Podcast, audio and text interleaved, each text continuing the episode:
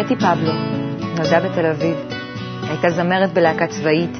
היא גם שחקנית וגם זמרת, יוצרת ומוסיקאית מוכשרת עם שלושה דיסקים באמתחתה, ולומדת מזה כשנה את חוכמת הקבלה.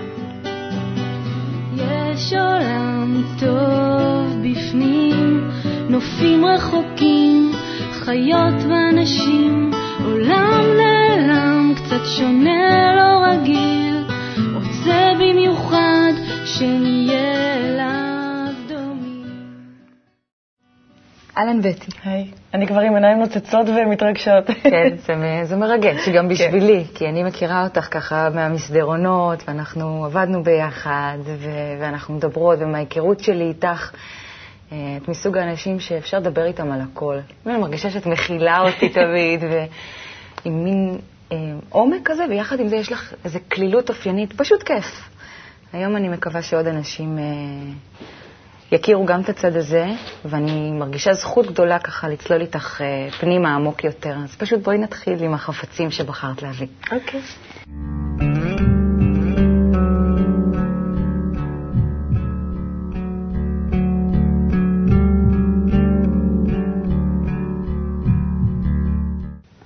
מה הבאת? אני הבאתי את ה- אחד מהיומנים, מיומני החיים שלי. אני התחלתי לכתוב אה, יומן חיים בגיל אה, 12 וחצי. בעצם אז התחלתי את ההתעסקות עם הפנימיות שלי. הייתי מוציאה בכתב את מה שאני מרגישה. עד היום אני כותבת אה, סיפור חיי, את החשבונות הפנימיים שאני עושה, ממש מגיל צעיר. אה, מה שיש לי להגיד על העולם, שאני יכולה גם להגיד לאחרים, אבל אני, כשאני מסדרת את זה ביומנים, זה כמו לסדר את החיים שלי. וזה מה זה דבר משמעותי. חשבונות פנימיים?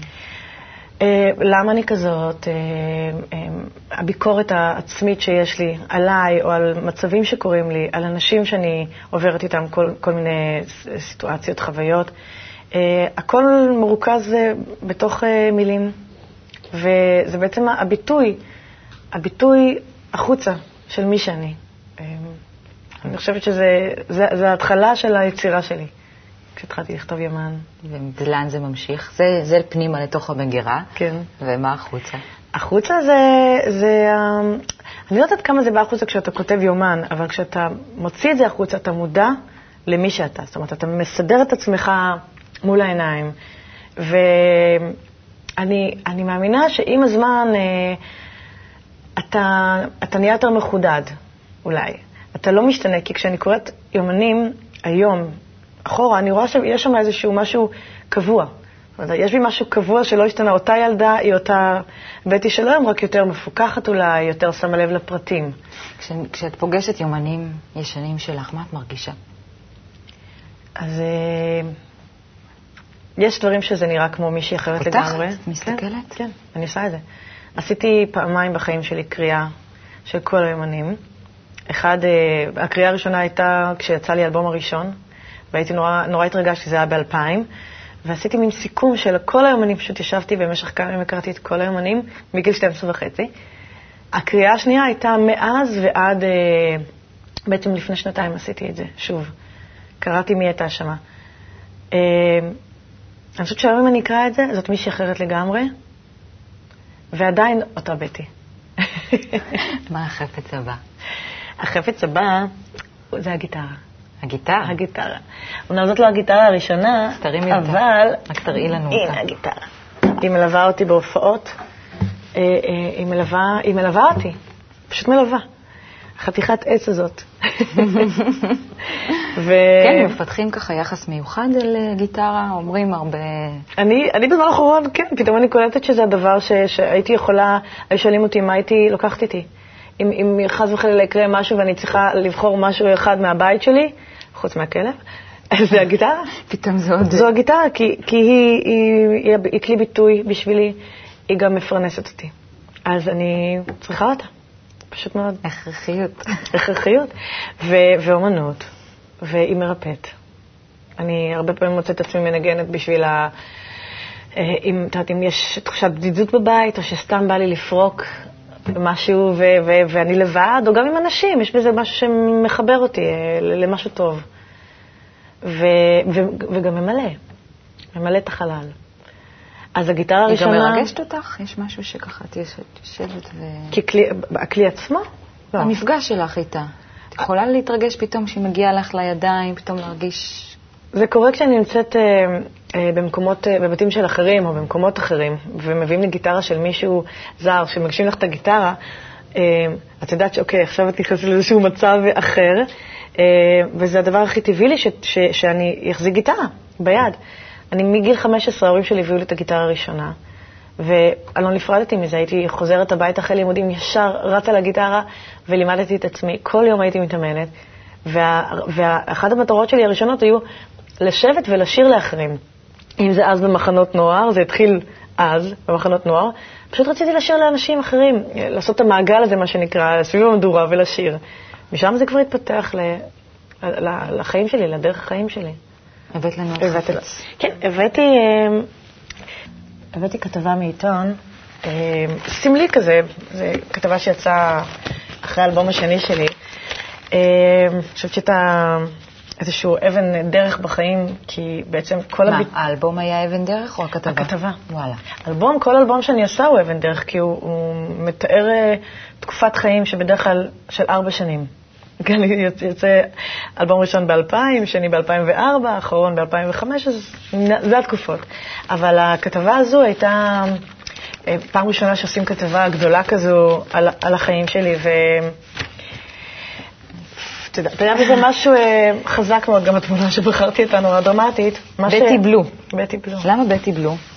אמ, היה משהו מאוד אה, בדיסק, בדיסק של האלבום הזה, שזה נקרא נשא אותי. היה שם חיפוש אה, מאוד, נקרא לזה, נגעתי במקומות היותר עמוקים, היותר אפלים. וזה מתבטא בכתבה? יש שם, יש שם מקומות שמדברים, אני מדברת על איזושהי תקופת חיים, על, על חיפוש מאוד משמעותי שהיה בדיסק הזה. השתנתה משהו אחרי הכתבה כשהיא יצאה והתפרסמה? משהו בך השתנה? לא, זה, זה לא השתנה, זה רגעי. הדברים האלה של הפרסומים, שזה בעצם באמת ה, כבר איך שהקהל מקבל אותך. אני יכולה לכתוב את השירים ו, ו, ולעשות את המוזיקה, ו, אבל זה, זה לא, לא מקבל קיום עד שזה לא נוגע במישהו אחר. Mm. אז פה זה בעצם הביטוי החיצוני, זאת אומרת, כש, כשכבר בא עיתונאי ורוצה לעשות כתבה על השירים האלה ו, ועליי. מה אז, זה עושה לאגו? אה, זה מאוד, תראי, זה מטפח אותו. טוב, טוב, זה טוב, טוב. ואתה רוצה עוד. זה העניין, זה לא מספיק. אז יש כתבה, והיום... כאילו לרגע זה היה, הייתה השאיפה, ורגע אחרי זה... זה היה פתאום שיא, וואו, יש לי כתבה בעיתון מאוד מאוד מפורסם, והתמונה, ומתעסקים בך, ואתה מתועד, כמו יומן, אתה מתועד, אבל דרך האחרים. ואז אחרי כמה ימים, אתה... ימים, ואפילו... אה, אולי קצת יותר מכמה ימים, אתה, אתה אומר, אוקיי, מה, נקסט? מה הלאה? איזה כתבה? באיזה טלוויזיה אני אהיה? אה, צריך עוד אלבום עכשיו לעשות, זה חשוב, כי, כי אנחנו, אני צריכה לצבור, לצבור, לצבור. אני חושבת שזה טיפוח האגו הרציני, ו, וגם איזשהו אה, מרדף נוראי, נוראי, שמצד אחד הוא בלתי נמנע. זה משהו בי שזקוק לתקשורת הזו עם אנשים, למשוב הזה גם כל הזמן, להרגיש שאתה עושה משהו ואתה רואה את עצמך מול כל הזמן. אם זה דרך עיתון, דרך כתבה, דרך אייטם ברדיו, אה, כל משהו שבא מבחוץ, ממישהו אליך. התמכרות? אה, כבר, היום אני יכולה להגיד, אה, אני לא קוראת לזה התמכרות, זה צורך. זה צורך, כי המילה התמכרות היא קצת בוטלי, אבל זה צורך. זה צורך בקשר עם אנשים, רק שבמקרה הזה הוא... אמ, הוא צריך להיות uh, מתועד. צורך לתיעוד אולי. וואו. אולי זה גם קשור לכתיבה ביומנים, שאני מתעדת את החיים שלי. אז בואי נלך אחורה, להתחלה. אוקיי.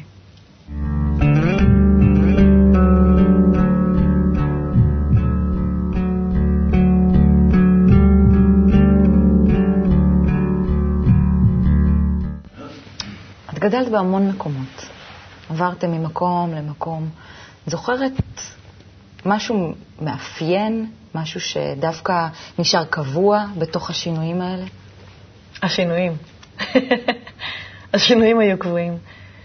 Uh, הקבוע זה, אני חושבת, uh, התפיסה שלי לגבי השינויים. היה בי משהו שנורא התרגש, חוץ ממעבר אחד. נורא התרגש uh, כל פעם uh, להתחדש. נורא אהבתי את זה, לסדר את החדר מחדש, להכיר אנשים, אה, ההסתגלות שלי הייתה מאוד מהירה. ו... חוץ ממקום אחד שבאמת נקשרתי לאיזשהו... אה, בגיל מסוים נקשרתי למקום, נקשרתי לאנשים נורא. למרות שהמעבר עשה לי מאוד טוב בסוף. למה נאלצתם לעבור כל כך הרבה? אמ, אני חושבת שזה קשור לבעיות הכלכליות של ההורים שלי. אה, הזדמנויות מסוימות שאולי הם חשבו שיעשו להם יותר טוב. ו... אני חושבת שזה זה. ורצון גם לעשות לנו טוב. כן. כן. המעבר למשל לאריאל, גרתי מכיתה ח' עד הצבא שם. לפני זה גרתי בראשון וגם קצת בבאר שבע. והמעבר לאריאל, ההורים שלי רצו בעצם לעבור למקום עם איכות חיים גבוהה, רמת חיים גבוהה. האמת שהם הביאו לנו את זה. הם הביאו לנו את זה, לי ולאח שלי. את באמת אמרת לי שבבית, למרות שהיה אה, דל מבחינה כלכלית, היה מאוד חממה, היה מאוד חם, היה מאוד אה, מטפח, וגם כנגד זה, את ואחיך גדלתם, אה, גידלתם את עצמכם, זאת אומרת, אה, שרדתם, אה, הייתם עצמאיים בגיל צעיר. מאוד, מאוד. את מדבר... זוכרת את זה? את זוכרת לך איזה חוויה, זיכרון שאת זוכרת? אני זוכרת המון, המון. אני זוכרת ש... אח שלי הוא גדול ממני בשנה, והוא, היינו קמים, אם זה כיתה ב', ג', היינו קמים, ההורים שלי היו מעירים אותנו מהחדר שינה, מה שנקרא, קמים בבוקר, עושים לעצמנו ארוחת בוקר והולכים לבית ספר רחוק. ממש במקום רחוק, ולא התפנקנו, וקיבלנו את זה, פשוט קיבלנו את זה. זה היה משהו מאוד ברור לנו. אה, אם זה לחזור הביתה כשההורים עובדים, ילדי המפתח, מה שנקרא, ולהכין לעצמנו ולעשות לעצמנו, ובעצם אה, באמת חינכנו אחד את השני. כשההורים, אה, אבא שלי עבד המון מחוץ, מחוץ לעיר, ואימא שלי, היה בה משהו מאוד מקסים, שהיא אף פעם לא אמרה לנו מה להיות ואיך להיות, היא פשוט, היה לה את היכולת המדהימה לתת לנו להיות.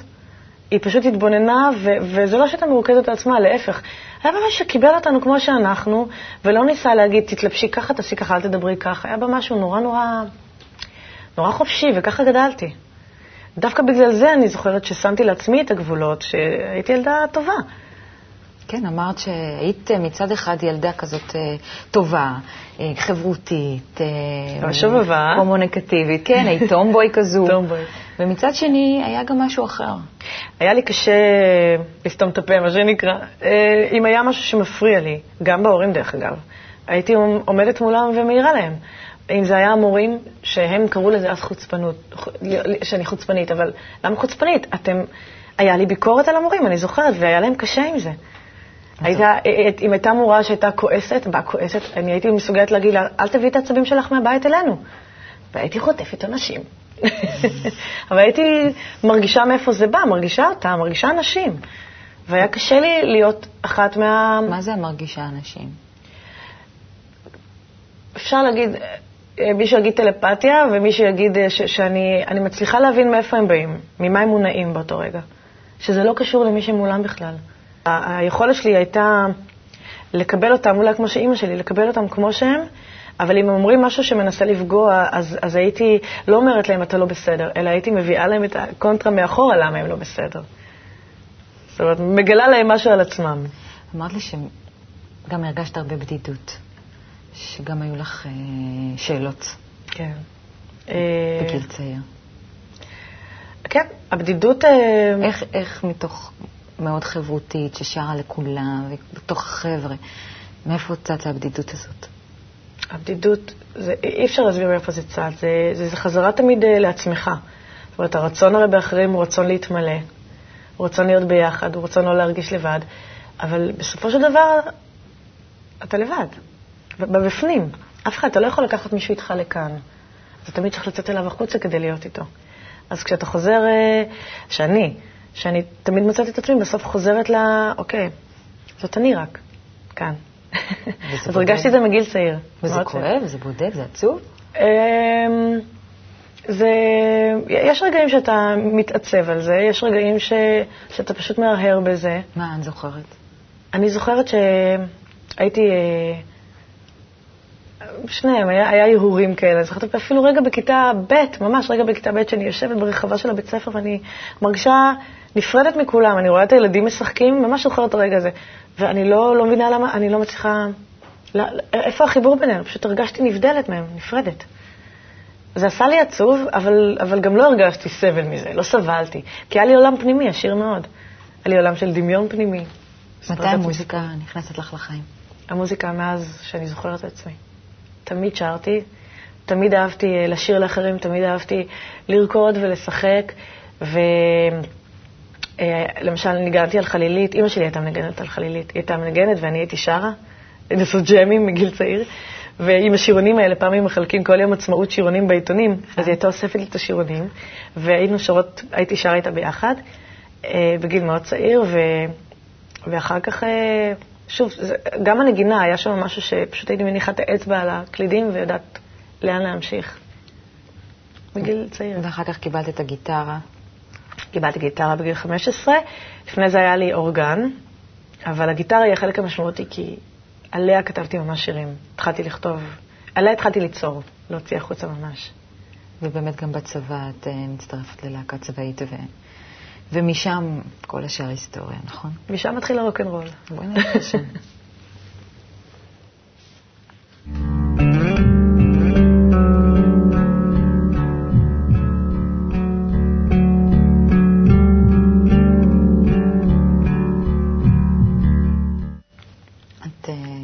שאחרי הצבא באמת uh, התחלת להופיע, וששם חיפשת את האושר שלך. למה את מתכוונת? מה יש בזה? שם רציתי לבוא לידי ביטוי בצורה יותר uh, גדולה.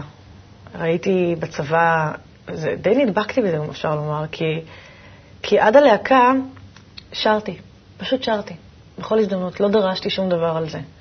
ובלהקה קיבלתי איזשהו... Uh, אה, התחזק לי הצורך, הרצון, מאנשים שגם היו סביבי. הייתי עם אה, אה, חיילים וחיילות אחרים איתי בלהקה. הם שם נלחמו, הם כתבו שירים, הם רצו להוציא, היה להם חלומות להוציא אלבומים. ואני פשוט נשאבתי לזה. עוד לא הבנתי שבכלל אני רוצה לעשות, אבל זה התחיל לפעול בי. משהו כן, זה, זה כאילו... התווסף לרצון שלך. כן, זה, זה גד... התחיל לגדול. ו... ואחרי הצבא, כשכולם באמת, כל האנשים שהכרתי, זאת אומרת, זה התחיל להיות מעגל החברים שלי. אז זו התעשייה שלהם. וזה התחיל אה, לחזק לי את הרצון גם כן אה, להוציא עוד יותר חזק את מי שאני החוצה, ולפעול בשביל זה וגם להילחם בשביל זה. זה אומר אה, להתחיל ללכת לאודישנים ולהגיד אני כאן. שזה שוב, עד אז בכלל לא, זה, זה תמיד היה, כאילו, בטי אוהבת לשיר לכולם, ורק תגידי לי, אני שרה. פה נכנס איזשהו משהו מקצועי פתאום. זה איבד את, ה, את הפשטות הזאת של אה, פשוט לשיר לאחרים. ברור שהמשכתי לשיר, אבל זה התחיל לקבל מסגרת, מסגרת של חיים. ואז ש... מה קורה? ואז מתחיל התהליך של, של באמת הבמה. כי גם אחרי שעוזבים להקה צבאית והכל בא אליך בקלות, סוגרים לך הופעות, פתאום יש איזה חלל מסוים. ואתה מרגיש שעכשיו זה מוטל, מוטלת עליך אחריות לדאוג שזה יימשך. אז אודישנים, ואני נכנסת למחזמר ראשון עם מוטי גלעדי בגיל 20, ומשם מתחיל להתגלגל. אני הולכת לחזק את אה, כישורי המשחק אצל ירום לוינשטיין, ועדיין לא חושבת על האלבום, אבל מבינה בבית ספר למשחק ש...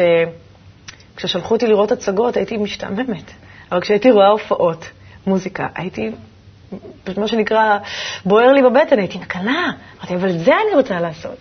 זה, זאת, זאת, זאת, זאת אני, זו התשוקה הכי חזקה שלי. ושם עשיתי החלטה לא להמשיך את לימודי המשחק ולקחת את כל האנרגיה שאני מכירה ולהשקיע במוזיקה עד הסוף. וזה מה שאני עושה. ולוקח לי ארבע שנים עד שאני בעצם אה, מוציאה לעולם את הדיסק הראשון. בעצם חמש כבר, כן. חמש זה היה. כן. ואז מה קורה? מוציאה, איך הייתה העבודה לדיסק הראשון? מאוד קשה. מאוד קשה במובן של היחסי אנוש, שאני באתי עם אגו, אני חשבתי שאני יודעת הכל. אני אולי הרגשתי, הרגשתי המון דברים, ו... אה, אבל לא ידעתי להסביר, לא ידעתי לתקשר עדיין עם, עם, עם מי שעבד איתי. אז עשינו את זה, אבל עשינו אלבום מאוד מיוחד, ומשם התחילו החיים הלא קלים, באמת. הרגשיים הלא קלים. נכון. המרדף האמיתי. מה? עד אז היה הכנה.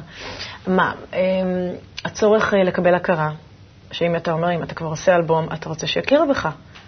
ו- ו- ומגיע לך גם שיכירו בך. מה, אתה עבדת קשה, אתה, אתה נתת מעצמך, למה לא? והתחיל המרדף, המרדף. המתיש נפשית, מתיש. מה זה? מה זה? איך זה בא לידי ביטוי? זה בא לידי ביטוי שאם אה, לא משמיעים שיר ברדיו, קודם כל אם משמיעים אז אתה בשמיים, אבל איך אמרנו? אתה רוצה עוד ועוד ועוד. ואני מוצאת את עצמי יושבת עם האוזניות ולא מוציאה אותה מהאוזן כל היום לחפש את השירים ברדיו. ואחר כך אה, אה, יש רגעים של נפילות מאוד גדולות, מאוד גדולות. אתה, הרגשה של מין, לא אוהבים אותי אם לא משמיעים אותי. אני לא טובה מספיק, אני לא ראויה. ממש מצבים של עליות וירידות מאוד קשות. ועדיין, אני רוצה להמשיך, אני לא מוותרת, אני רוצה את ההכרה. שזה מוביל אותי ליצירה של אלבום שני, שמוביל אותי ליצירה של אלבום שלישי, אבל ממקום אחר.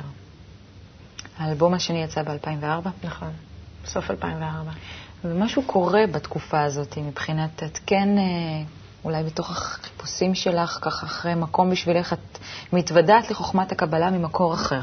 נכון, בזרם אחר. אה, שנה אחרי שהתחתנתי, אה, חברה שעבדה איתי בתיאטרון של הצגות ילדים, שכמובן שמרתי על החלק המשחק שבי, היא הראתה לי טבלה עם אותיות מספר הזוהר, אה, בתוך פרשה של ספר הזוהר, והיא אומרת, אם את מכוונת על זה, אז את מזמינה ככה וככה וככה יקרה לך. ופשוט הלכתי לשמוע הרצאה על אסטרולוגיה, שמה, בזרם הזה של הקבלה, ו, ו, ולא יכולתי לעזוב אז. ונכנסתי באמת לתקופה של, של לימוד שם, כשהיה לי משבר אחר כך, משבר אמון ראשון.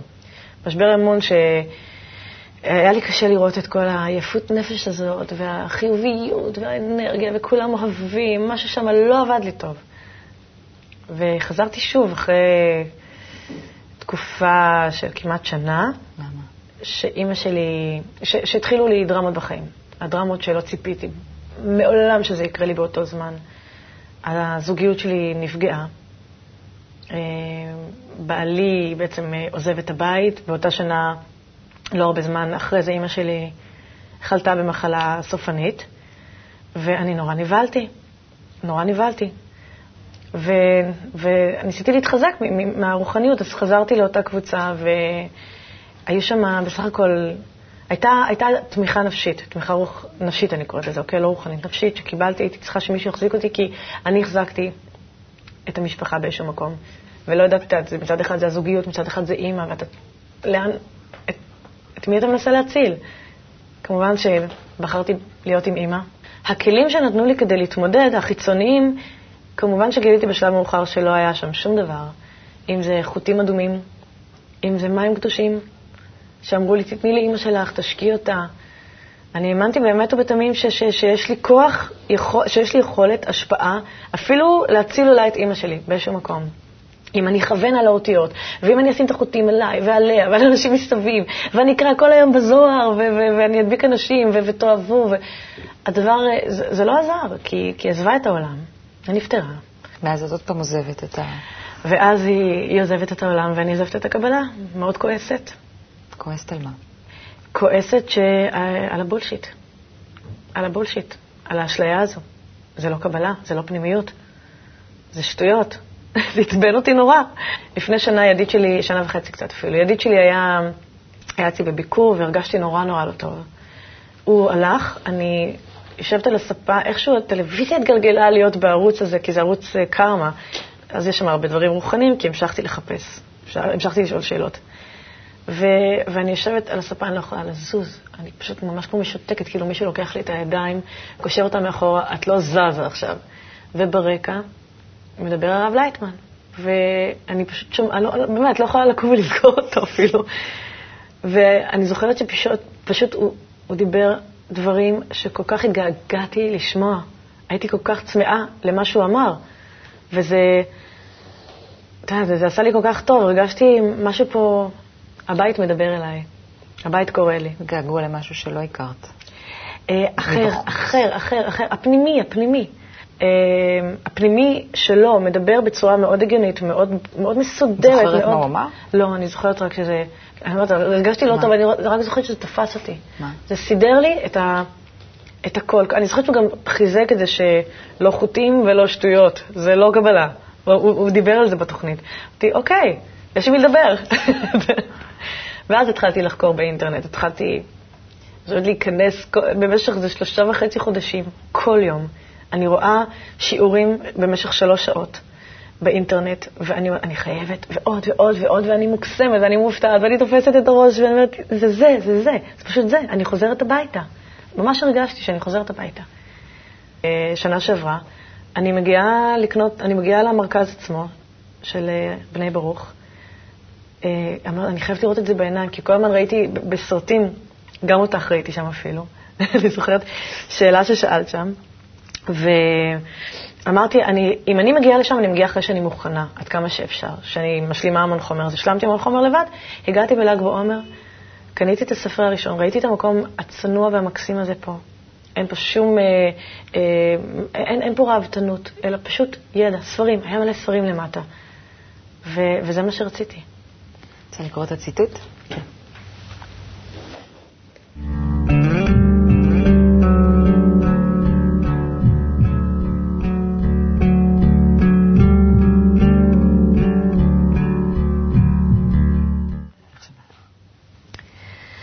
בזמן שבא לאדם בחינת יראה, הוא צריך לידע שאין עוד מלבדו, כתוב. ואם הוא רואה שהיראה מתגבר עליו, אזי הוא צריך לומר שאין חס ושלום מקרה, אלא נתן לו השם יתברך הזדמנות משמיים, והוא צריך לעיון ולימוד לאיזו מטרה שלחו לו את היראה הזו. אני מאוד אוהבת את זה. כן, למה? סיפור חיי, באיזשהו מקום. כל הדברים שמלווים אותי מאז, מאז שבעצם התחלתי להיות מודעת אליהם. אה, לשים לב מהצד רגע למה שקורה. שאלתי, למה זה קורה? ובמיוחד בשנים האחרונות, לאן זה לוקח אותי? הדברים הקשים גם, בעיקר הדברים הקשים, למה זה קורה? ממי זה בא? מה עשיתי שזה קורה? זה עונש? אה, אני לא בסדר? את כל השאלות האלה. ואני מגיעה מתישהו, זאת אומרת, תמיד הרגשתי שמשהו כן, שוב אני אומרת, שמשהו מניע, אבל אני רוצה את הקשר הזה. אני רוצה את ההוכחה. אז uh, יש רגעים ש, של, של, של הרגשים שכן מרגישים את ההוכחה, מרגישים. מרגישים את זה בעוצמות, וזה הדבר הכי מדהים שיכול לקרות. אז אני חושבת שהיום כמעט אין לי פחד משום דבר. אני כמעט ולא מפחדת. אני בטח לא פוחדת ממוות. Uh, אני לא פוחדת, אני פחות פוחדת להיות מי שאני היום. כי אני מבינה שגם המקום הזה, יש בעל הבית. גם, גם למקום הזה יש בעל הבית, שרוצה את טובתי. אז מה אפשר להגיד שמצאת? ש- שלום עם עצמי. ומה זה בדרך? מה זה כדרך בשבילך? זה תהליך של לגלות. למה עוד ועוד ועוד? דברים מתחילים להתבהר לי, להתגלות לי. זה הדבר המדהים. עד עכשיו אני, היה לי ספקות אם, זה, אם, זה, אם דברים, אם, אם משהו קיים פה. היום אין לי ספק. בכלל. איך זה שינה אותך מוזיקלית? את המוזיקה שאת עושה? אמ, אני חושבת שזה בא לידי ביטוי באלבום האחרון, כשהתחלתי ללמוד קבלה, כל המושגים וכל העניין של העליות והנפילות, זה, זה קיים. אז אה, הכנסתי בעצם את, ה, את השפה, את, ה, את העולם, גם לאלבום הזה. ובהמשך אני כבר מאמינה שזה יהיה אחר לגמרי. קבלה מדברת הרבה על אה, חיבור בין אנשים, על יחד. איפה זה תופס אותך פה עם אנשים? איך היה לך המפגש פה עם אנשים? פה? זה מה שחיפשתי. אף אחד לא ניסה להגיד לי, תעשי ככה, תהיי ככה. אם, אם, לא אומרים לי מה להיות. את יודעת, אחד הדברים הכי מדהימים, הייתי בקונגרס לפני מספר חודשים, פעם ראשונה שבעצם ראיתי את הכמות האנשים המדהימה הזו.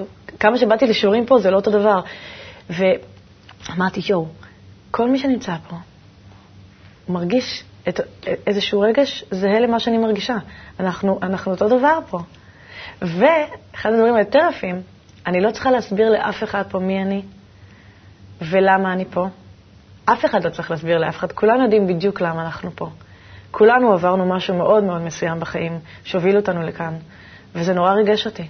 אתה לא צריך בכלל להסביר, אתה פוגש אנשים, אתה, אתה פשוט איתם.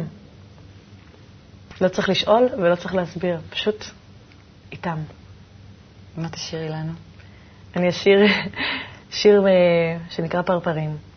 זה שיר מהאלבום הראשון, שככה גם היה השם שלו, וכשיצאתי, כשהתפרסמתי כבטי, בלי השם משפחה, אז אנשים חיצו מה לעצמי לי בשם משפחה, אז עד היום קוראים לי בטי פרפרים. אז אני אשאיר פרפרים. את רוצה לאחל משהו לפני זה? אני רוצה לאחל שאנשים יתעוררו כמה שיותר מהר, באמת, יתעוררו לה ביחד, יתעוררו לשאול את השאלות, להבין למה אנחנו כאן, מה מוטל עלינו, כדי שלא נרגיש לבד, ושיהיה לנו באמת טוב. שיהיה לנו אבל באמת טוב, ולא נוח, טוב. תודה. תודה לך.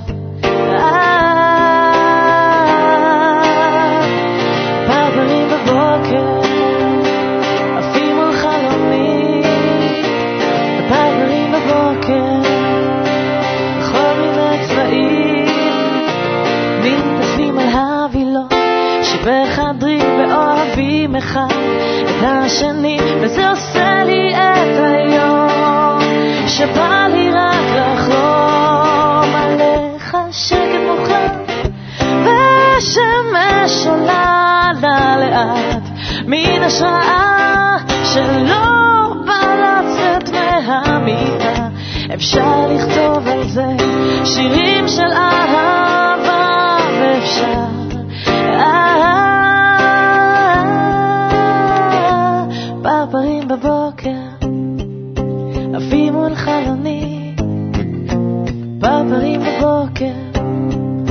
בכל מיני צבעים מתאספים על הווילון שבחדרי ואוהבים אחד את השני וזה עושה לי את היום שבא לי רק לחלום.